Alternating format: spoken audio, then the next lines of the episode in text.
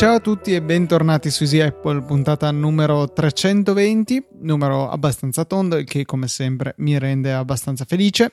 Io sono Luca Zorzi. E io Federico Travaini ed ero curiosissimo di sapere come ti sentissi per questo numero 320, perché a me piace. Mm, eh, sono anche i kilobit degli MP3 eh, a più alta qualità possibile, per cui dai, qualche significato ce l'ha. ok, non avevo esattamente pensato a questo, però boh, mh, mm, aveva qualcosa di interessante questo 320, ma non penso interessi più tanto a, a, a nessun altro, Luca. No, direi te. proprio di no. Quindi, come è stata la settimana? Eh, io volevo subito condividere con, con, tutti gli ascoltatori informazioni che potrebbe già non avere più senso oggi, ma eh, effettivamente dopo un po' di utilizzo della beta di iOS 11 ho riscontrato diversi problemi con la connettività WiFi nel senso che nonostante il telefono risultasse collegato alla rete, non riusciva a utilizzare correttamente eh, i dati. Quindi eh, non, eh, il wifi era, era, connesso, ma internet eh, comunque non funzionava. Problema che tutto sommato si risolve facilmente andando a disattivare il, il wifi e riattivandolo, magari un paio di volte, però vera, noioso. Quindi forse, forse, ha fatto bene Luca a stare lontano da, da iOS 11 eh, che, che, comunque ha come principale difetto quello di oggi distruggere la, la, batteria del telefono. Dico che queste informazioni forse non hanno più significato proprio perché in queste ultime ore è stata rilasciata la beta pubblica 2 che sto aggiornando in questo momento, sto installando in questo momento sull'iPhone, quindi magari nella prossima puntata ci sarà qualche novità in più di cui, di cui poter parlare. Luca, settimana tranquilla invece? Sì, sì, assolutamente. A parte che a parte che ho scollinato, sì. Hai scollinato, quindi tanti, tanti auguri. Uh, Dopo i 18 anni. non c'è più niente da festeggiare. Uh, no, ce ne sono tantissime da festeggiare. Ogni giorno va festeggiato. Uh, che, fi- che perle di saggezza. Chiudiamo qua. Secondo sì. me non possiamo andare oltre. Benissimo, io sono d'accordo. Arrivederci. Ciao. Oh, pure con la, con la finta di Skype. Certo. Ce l'avevi pronta. Luca, Partiamo con eh, le domande, come sempre, se non hai niente da aggiungere oltre al fatto che è scollinato. Eh, non ho niente, avevo da aggiungere solamente questo. Eh, okay. Però basta. allora, la prima, la prima, mail che abbiamo ricevuto è di eh, Samuele. Dice un ragazzo non vedente, molto appassionato di tecnologia, che ha scoperto Easy Apple da qualche settimana eh, grazie al saggio podcast e mm, dici di aver recuperato un po' di puntate, ci fai i complimenti, poi venendo al dunque ci vuole far presente, Luca, una questione legata all'autenticazione di due fattori e al ehm, voice over, cosa che tu hai voluto subito testare, quindi. Sì, eh, ho scoperto quanto è difficile eh, per uno che non è abituato a usare il voiceover utilizzare proficuamente il telefono eh, perché se non io non mi ricordavo i meccanismi scorri su doppio tap cosa fa? Per cui insomma ho fatto un po' di confusione però alla fine sono riuscito a fare il test che volevo. Insomma al di là del fatto che si dimentico sempre la differenza tra il vecchio sistema e il nuovo eh, due passi e due fattori. Comunque quello nuovo è quello con la mappetta ci aveva già mandato un feedback eh, Edoardo segnalandoci e facendo chiarezza sulla cosa ma oh ragazzi non mi entra in testa per cui portate pazienza e, ehm, comunque ho fatto delle prove con il voiceover e eh, riesco a ottenere la lettura delle sei cifre che ci appaiono dopo la mappetta per intenderci. Ho dovuto f- scorrere un po' nel, nell'interfaccia però non so se è semplicemente perché sono io a non essere abile nell'uso del voiceover o, o se proprio è un po' macchinosa la cosa ma mi ha letto il, le sei cifre anche una ad una per cui non è stato difficile andare a, in- a inserirle nell'altro dispositivo che aveva bisogno di fare il login. Mi viene a questo punto il sospetto che fosse la vecchia versione, quella che direttamente mostrava le sei cifre, a non, a non essere correttamente accessibile, anche se onestamente mi stupirebbe da parte di Apple che è sempre eh, molto attenta a curare l'accessibilità dei suoi prodotti.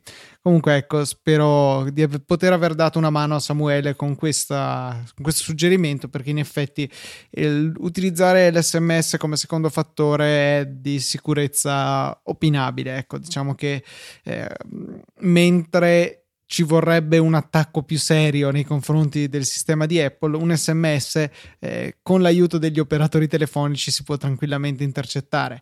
Eh, e anche eh, è possibile eh, con, eh, avendo un po' di fondi, chiaramente non è una cosa che vi fa vostro cugino per farvi uno scherzo, è possibile comunque rompere la cifratura utilizzata dalle reti mobili, che non è insomma il massimo. Ad ogni modo, l'SMS non è sicuro, per farla breve, non è sicuro al 100%. È meglio che niente, ma non tanto meglio. Ecco. Questo è Die Hard 4, o il, C, non mi ricordo, il 4 mi sembra sia quello dell'attacco informatico. boh, l'ho, so se... l'ho, visto, probabilmente l'ho anche dimenticato. Ma sì, quello dove uno prende un palmare dell'HP e si connetta ai satelliti del del, quello so, qualunque GPS, film. Fa, fa robe a casa. Mi viene sempre in mente Hacker Type, che Bellissimo. resta una delle, de, delle, delle, pagine web più, più, divertenti, più geniali che siano mai state create, eh, dove potete far finta di essere dei, degli hacker de, da film, quelli dove picchiano i tasti sulla tastiera a casa e viene fuori del codice che po- poi alla fine in realtà bastava premere ok. Tipo l'ultimo Spider-Man mi sembra che per disabilitare dei controlli che ha la tuta di, di, di, di Spider-Man che gli è stata data da Iron Man, tipo basta premere tipo disable e disability controlli. Cioè, vabbè, solite robe da film. Proseguendo con la sua domanda, la riordino sì. un pelo per praticità. Prima, nel MacBook Pro 13 pollici 2017, le, quello con la touch bar, le porte Thunderbolt 3 hanno la stessa velocità di quello del 2016. Sì, sono sempre porte Thunderbolt 3, quindi 40 gigabit se non sbaglio. E eh, secondo noi l'attuale catalogo Mac potrebbe creare un po' di confusione, ma mh, mm, per certi versi, però, onestamente, secondo me sta andando chiarendosi. Sta andando a diventare sempre più chiaro che la piattaforma è molto costosa. Quello purtroppo non c'è molto da fare. E trascurando il MacBook Air, che comunque è in fase di uscita, e penso che tutto sommato ci si possa mettere anche il Mac Mini eh, se si vuole un fisso, la scelta è di fatto solamente nella dimensione. Vuoi il 21,5 o vuoi il 27 pollici? In entrambi i casi bisogna prenderlo retina, in entrambi i casi eh, con una soluzione di puro SSD. Eh, ma a parte quello, non, non, penso che ci sia molta confusione. Cioè, i pochi clienti che hanno bisogno del Mac Pro lo sanno, e quindi per la persona media il dubbio non si pone. Se si vuole il portatile, si hanno di fatto tre scelte. Eh, super portabilità come cosa imprescindibile, MacBook 12 pollici, ehm, buon rapporto se vogliamo prestazioni, porta- no, soprattutto portabilità non, non, cons- prezzo. non considerarlo neanche Luca Lair. Eh, infatti, l'Air l'ho tolto. Eh, buon eh, compromesso portabilità prezzo è il eh, MacBook Pro 13 pollici senza touch bar.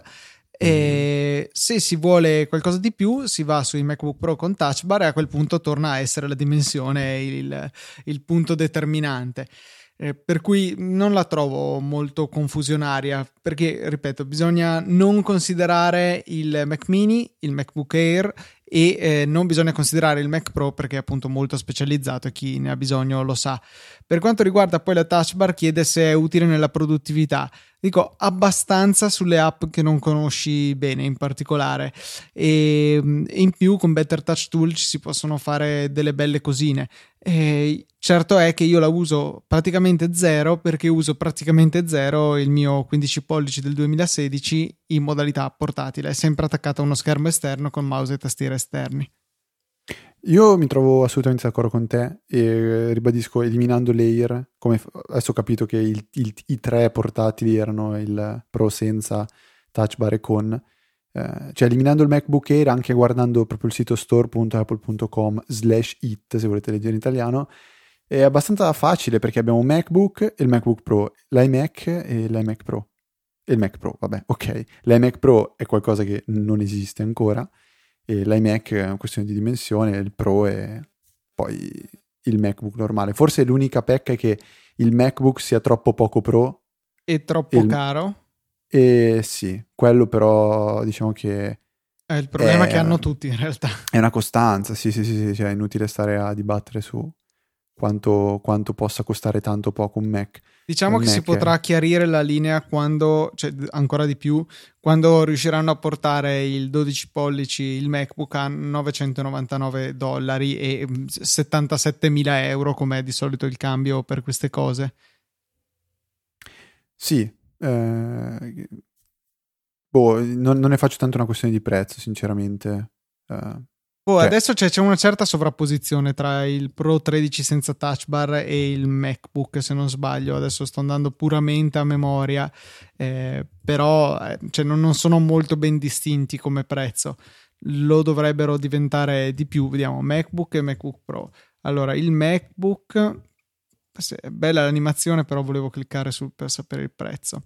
Dunque, il MacBook viene a costare a partire da 1550 e invece il MacBook Pro viene a costare a partire da rullo di tamburi 1550. sì, dovrebbero essere un po' staccati. È che effettivamente tu hai allo stesso prezzo più portabilità, meno prestazioni o il contrario. Alla fine è questa la scelta da fare. Sì, quindi tolta la questione economica, io mi sentirei di rispondere a, a Samuele che non la trovo così tanto confusionaria come, come mm, linea di prodotto. Non è fam- la famosa griglia 2x2 di Steve Jobs, quindi portatile desktop, pro user e um, utente base, diciamo, che aveva fa- quella storica, che tutto sommato è bella. Eh, trovo quasi più incasinata la linea di iPad. Sì, cioè, sì, sì. C'è Uh, non lo so, e probabilmente cioè, boh, no, in realtà no, iPhone ritiro, ritiro, quello che ho detto. In realtà l'iPad non è complicato. Una no, vol- prima, prima, però sì, cioè veramente adesso cercare di vendere la differenza tra il Pro e l'Air, secondo me era, era molto difficile. Anche, anche soltanto perché sono molto simili esteticamente. Ma no. eh, secondo me già l'avere il supporto all'Apple Pencil e una potenza devastante cioè, era sufficiente come differenziazione. Poi adesso è. Ok, più... ma è una cosa così chiara? Sì, sì, secondo me sì.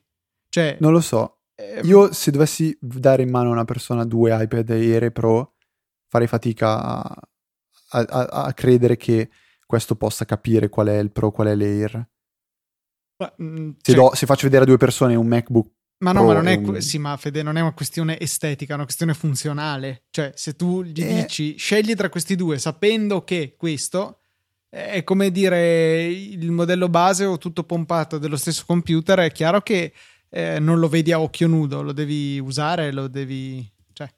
Però, secondo me fa, fa tantissimo l'impatto, il primo impatto che hai col prodotto per capire se è qualcosa di diverso, che può essere diverso, più potente o diverso meno potente al di là di quello che poi c'è dentro, quello che c'è sotto. Boh, ma pensare di andare a comprare un computer eh, o, o anche altro aspettando che ci colpisca e basta senza essersi informati prima, secondo me è l'approccio sbagliato. Ma infatti è il punto di forza che tu entri in Apple Store e diciamo che ti cercano di, di guidare, magari non per forza in una maniera corretta, però cercano di guidarti all'acquisto del prodotto. Boh, boh. No? Vabbè. Perché vabbè? no, niente, volevo solo dire vabbè perché avevo rivisto il video famoso l'altro giorno ah, e okay, ci tenevo. Un attimo, un attimo di malattia. Luca, eh, Guido invece si riaggancia, si riallaccia a ciò di cui abbiamo mh, fatto brutta figura la settimana scorsa, ovvero eh, il discorso frame e hertz legati agli schermi, in particolare a quanto eh, tu sia rimasto colpito dal nuovo display a 120 Hz dell'iPad Pro da 10 pollici.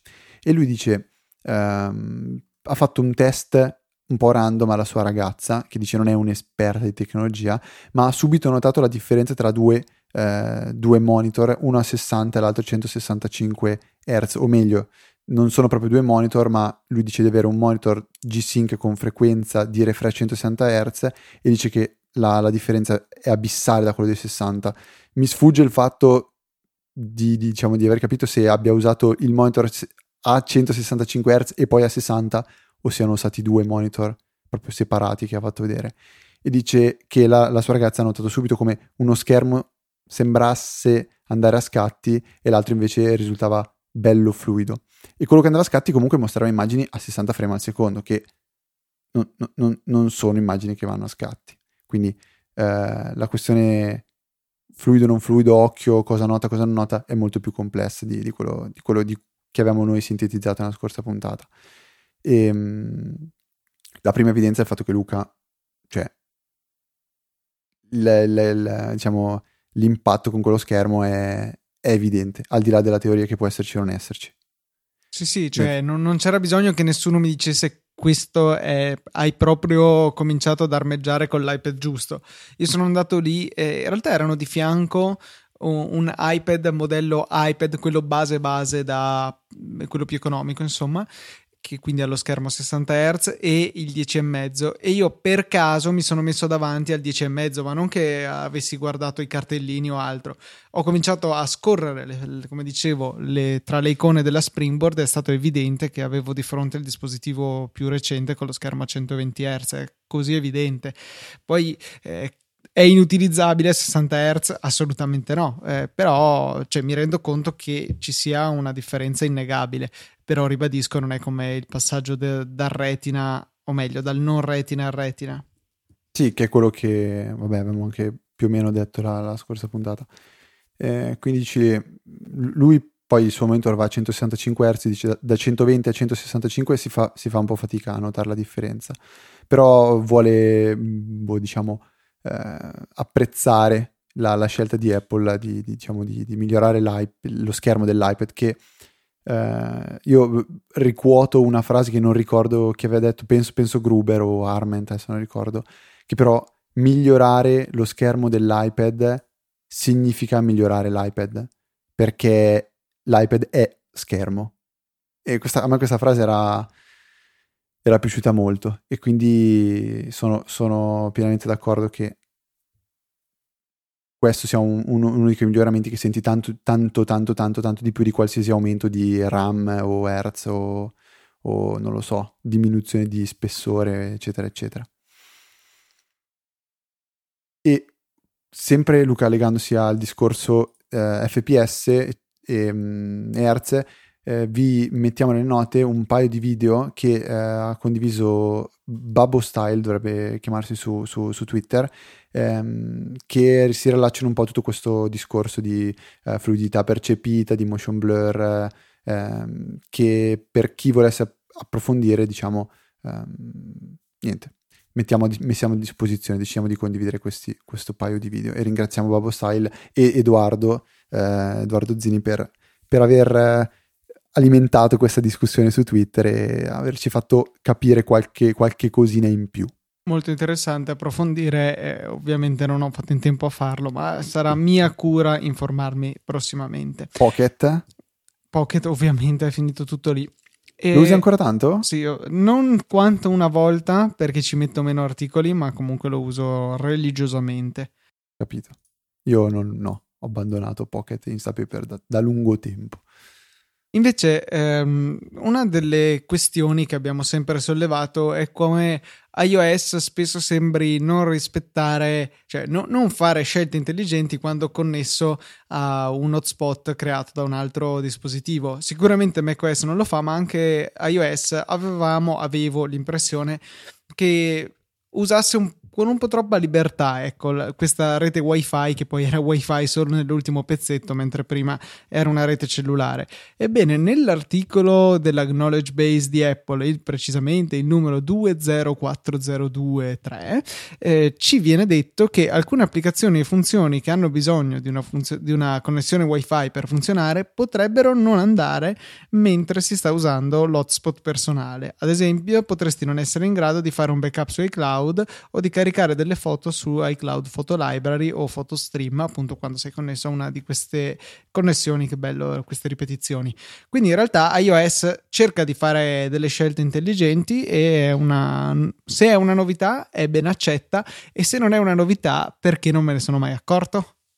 Mm, non ne ho la più pallida idea, dottor Zordi, però è una cosa di cui ci siamo spesso lamentati, cioè avremmo voluto che funzionasse così effettivamente con, con DVD? Sì, sì, ma sicuramente il vero problema è quando si connette macOS, che cioè in quanto computer tende a essere totalmente menefreghista nei confronti del, dell'utilizzo della rete. Eh, il nostro caro NS URL Session D per dirne una, ma anche tante altre, eh, altre applicazioni che non si fanno problemi a scaricare grossi file. Chiaro che quando si è su una connessione in tethering il problema eh, è abbastanza rilevante e ben vengano applicazioni come Trip Mode che ci consentono di accendere e spegnere l'accesso a internet a ciascuna app, ma è anche vero che dovrebbe esserci direttamente in macOS una qualche eh, coscienza del tipo di connessione utilizzata in quel momento. Comunque qualcuno sicuramente si lamenterà del fatto di non poter più fare i backup con l'hotspot, perché in America se non sbaglio vendono i piani quelli illimitati, forse anche in Inghilterra la 3 offre un piano illimitato. Sì, sono sempre illimitati asterisco, ma... Eh, non lo so, però in ogni caso, sì, limitato magari tot di giga a una certa velocità, poi rallenta. No, non lo so, non sì, sono sì, sicurissimo. Sono così, sono così. Sicuro? Io mi ricordo... Sono Filippo tanti po- giga, ma poi vieni rallentato. Ma eh, secondo me viene rallentato dal 4G al 3G. Eh, non, non da so, 3G non al... Certo. Mi ricordavo una cosa del genere. Ehm, niente, io questa roba com- comunque continua a... Pen- cioè, vabbè, penso che sia abbastanza scontato, però dare un piccolo switch che permette di attivare sì lo voglio o no non lo voglio, eh, forse met- cioè, farebbe contenti un po' tutti, no?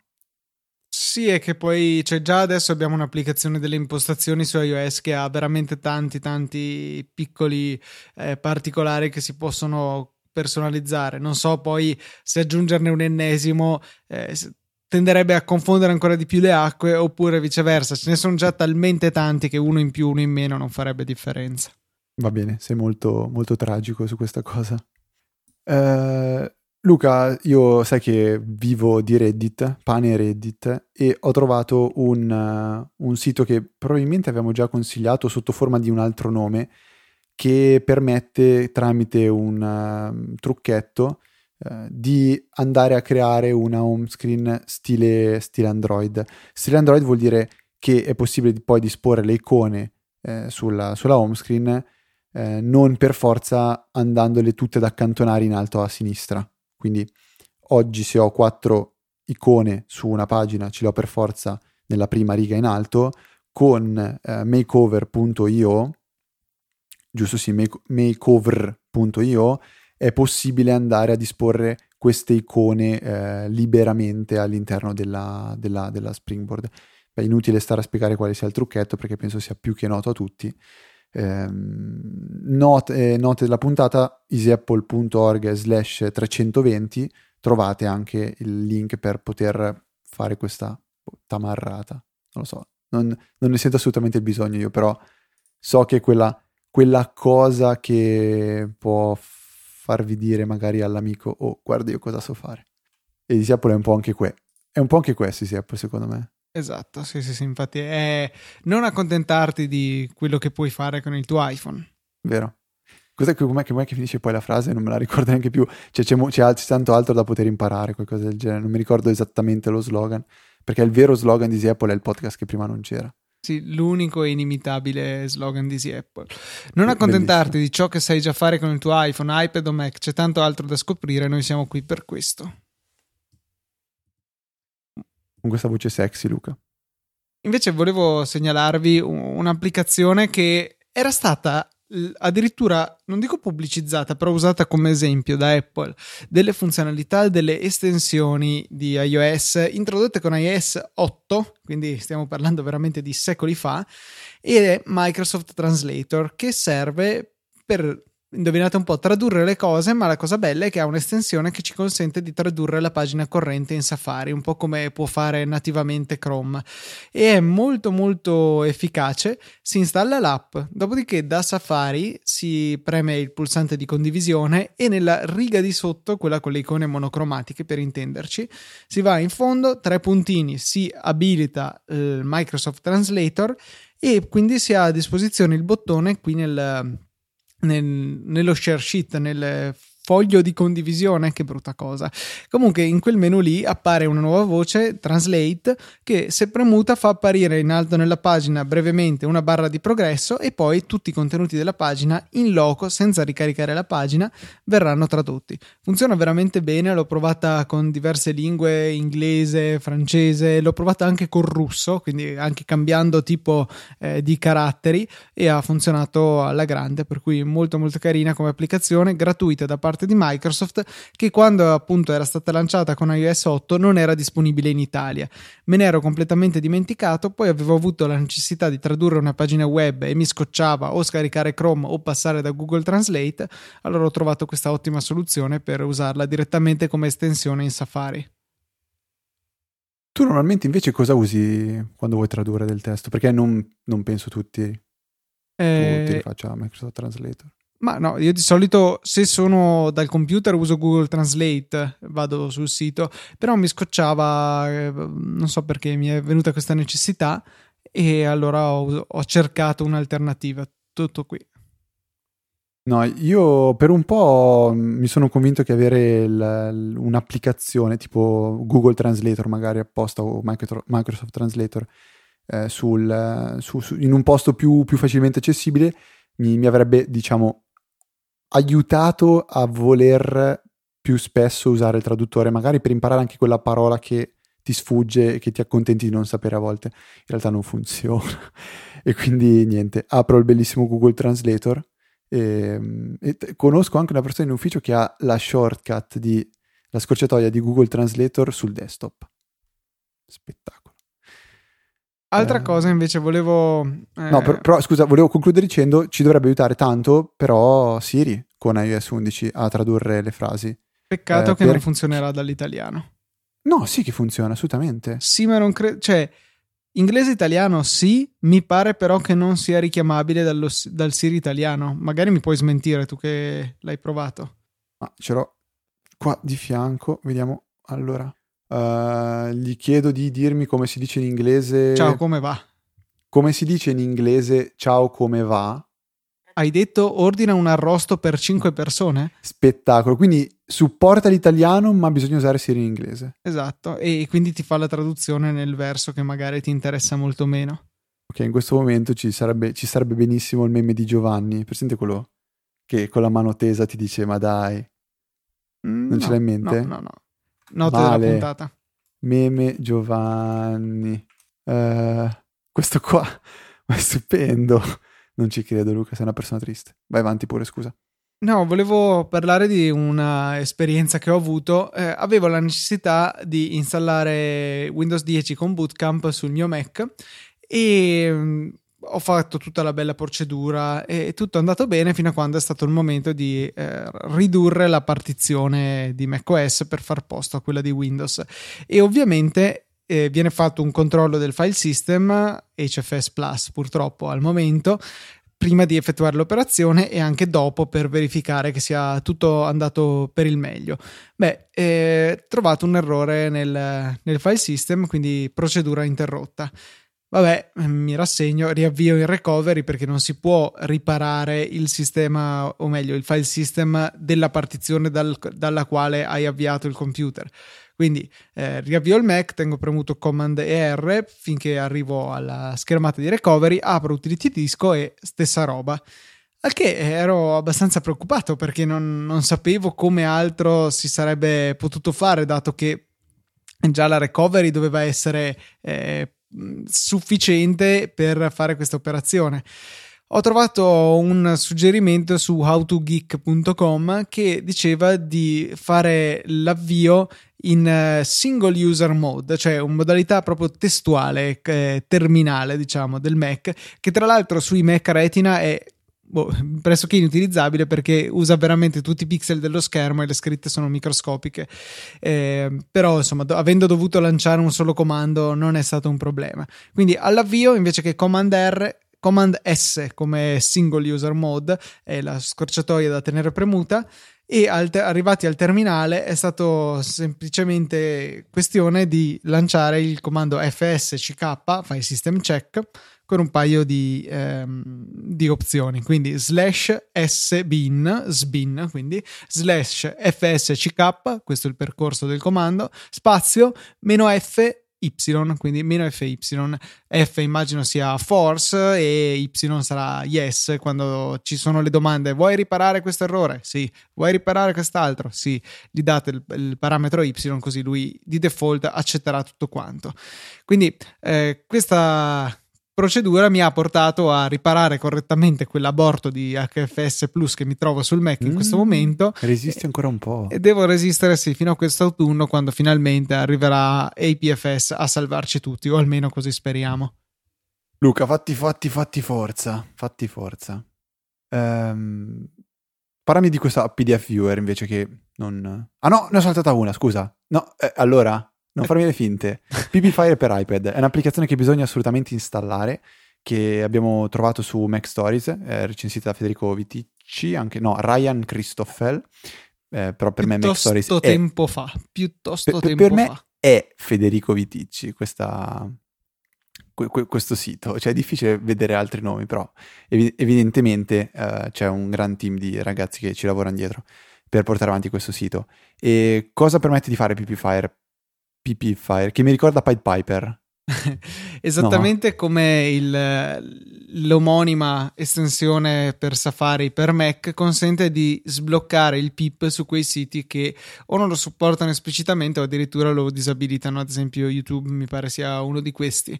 E con questa estensione che ci viene da un'applicazione gratuita, quindi eh, decisamente nessuna scusa per non scaricarla, si può abilitare il picture in picture per qualunque sito e quindi poter poi navigare liberamente nel, pros- nel proprio iPad anche guardando il video eh, molto, molto carina, semplice e fa esattamente quello che deve senza costarvi neanche un euro. Per cui scaricate l'applicazione e utilizzate questa estensione qualora vi troviate nella situazione in cui eh, volete vedere un video in picture in picture, ma il sito non ve lo consente per qualsivoglia motivo. Tipo YouTube, quei, quegli infami di YouTube. Esatto, esatto. Che sono ovviamente una società a sé stante, non c'entra niente con Google, anzi con Alphabet.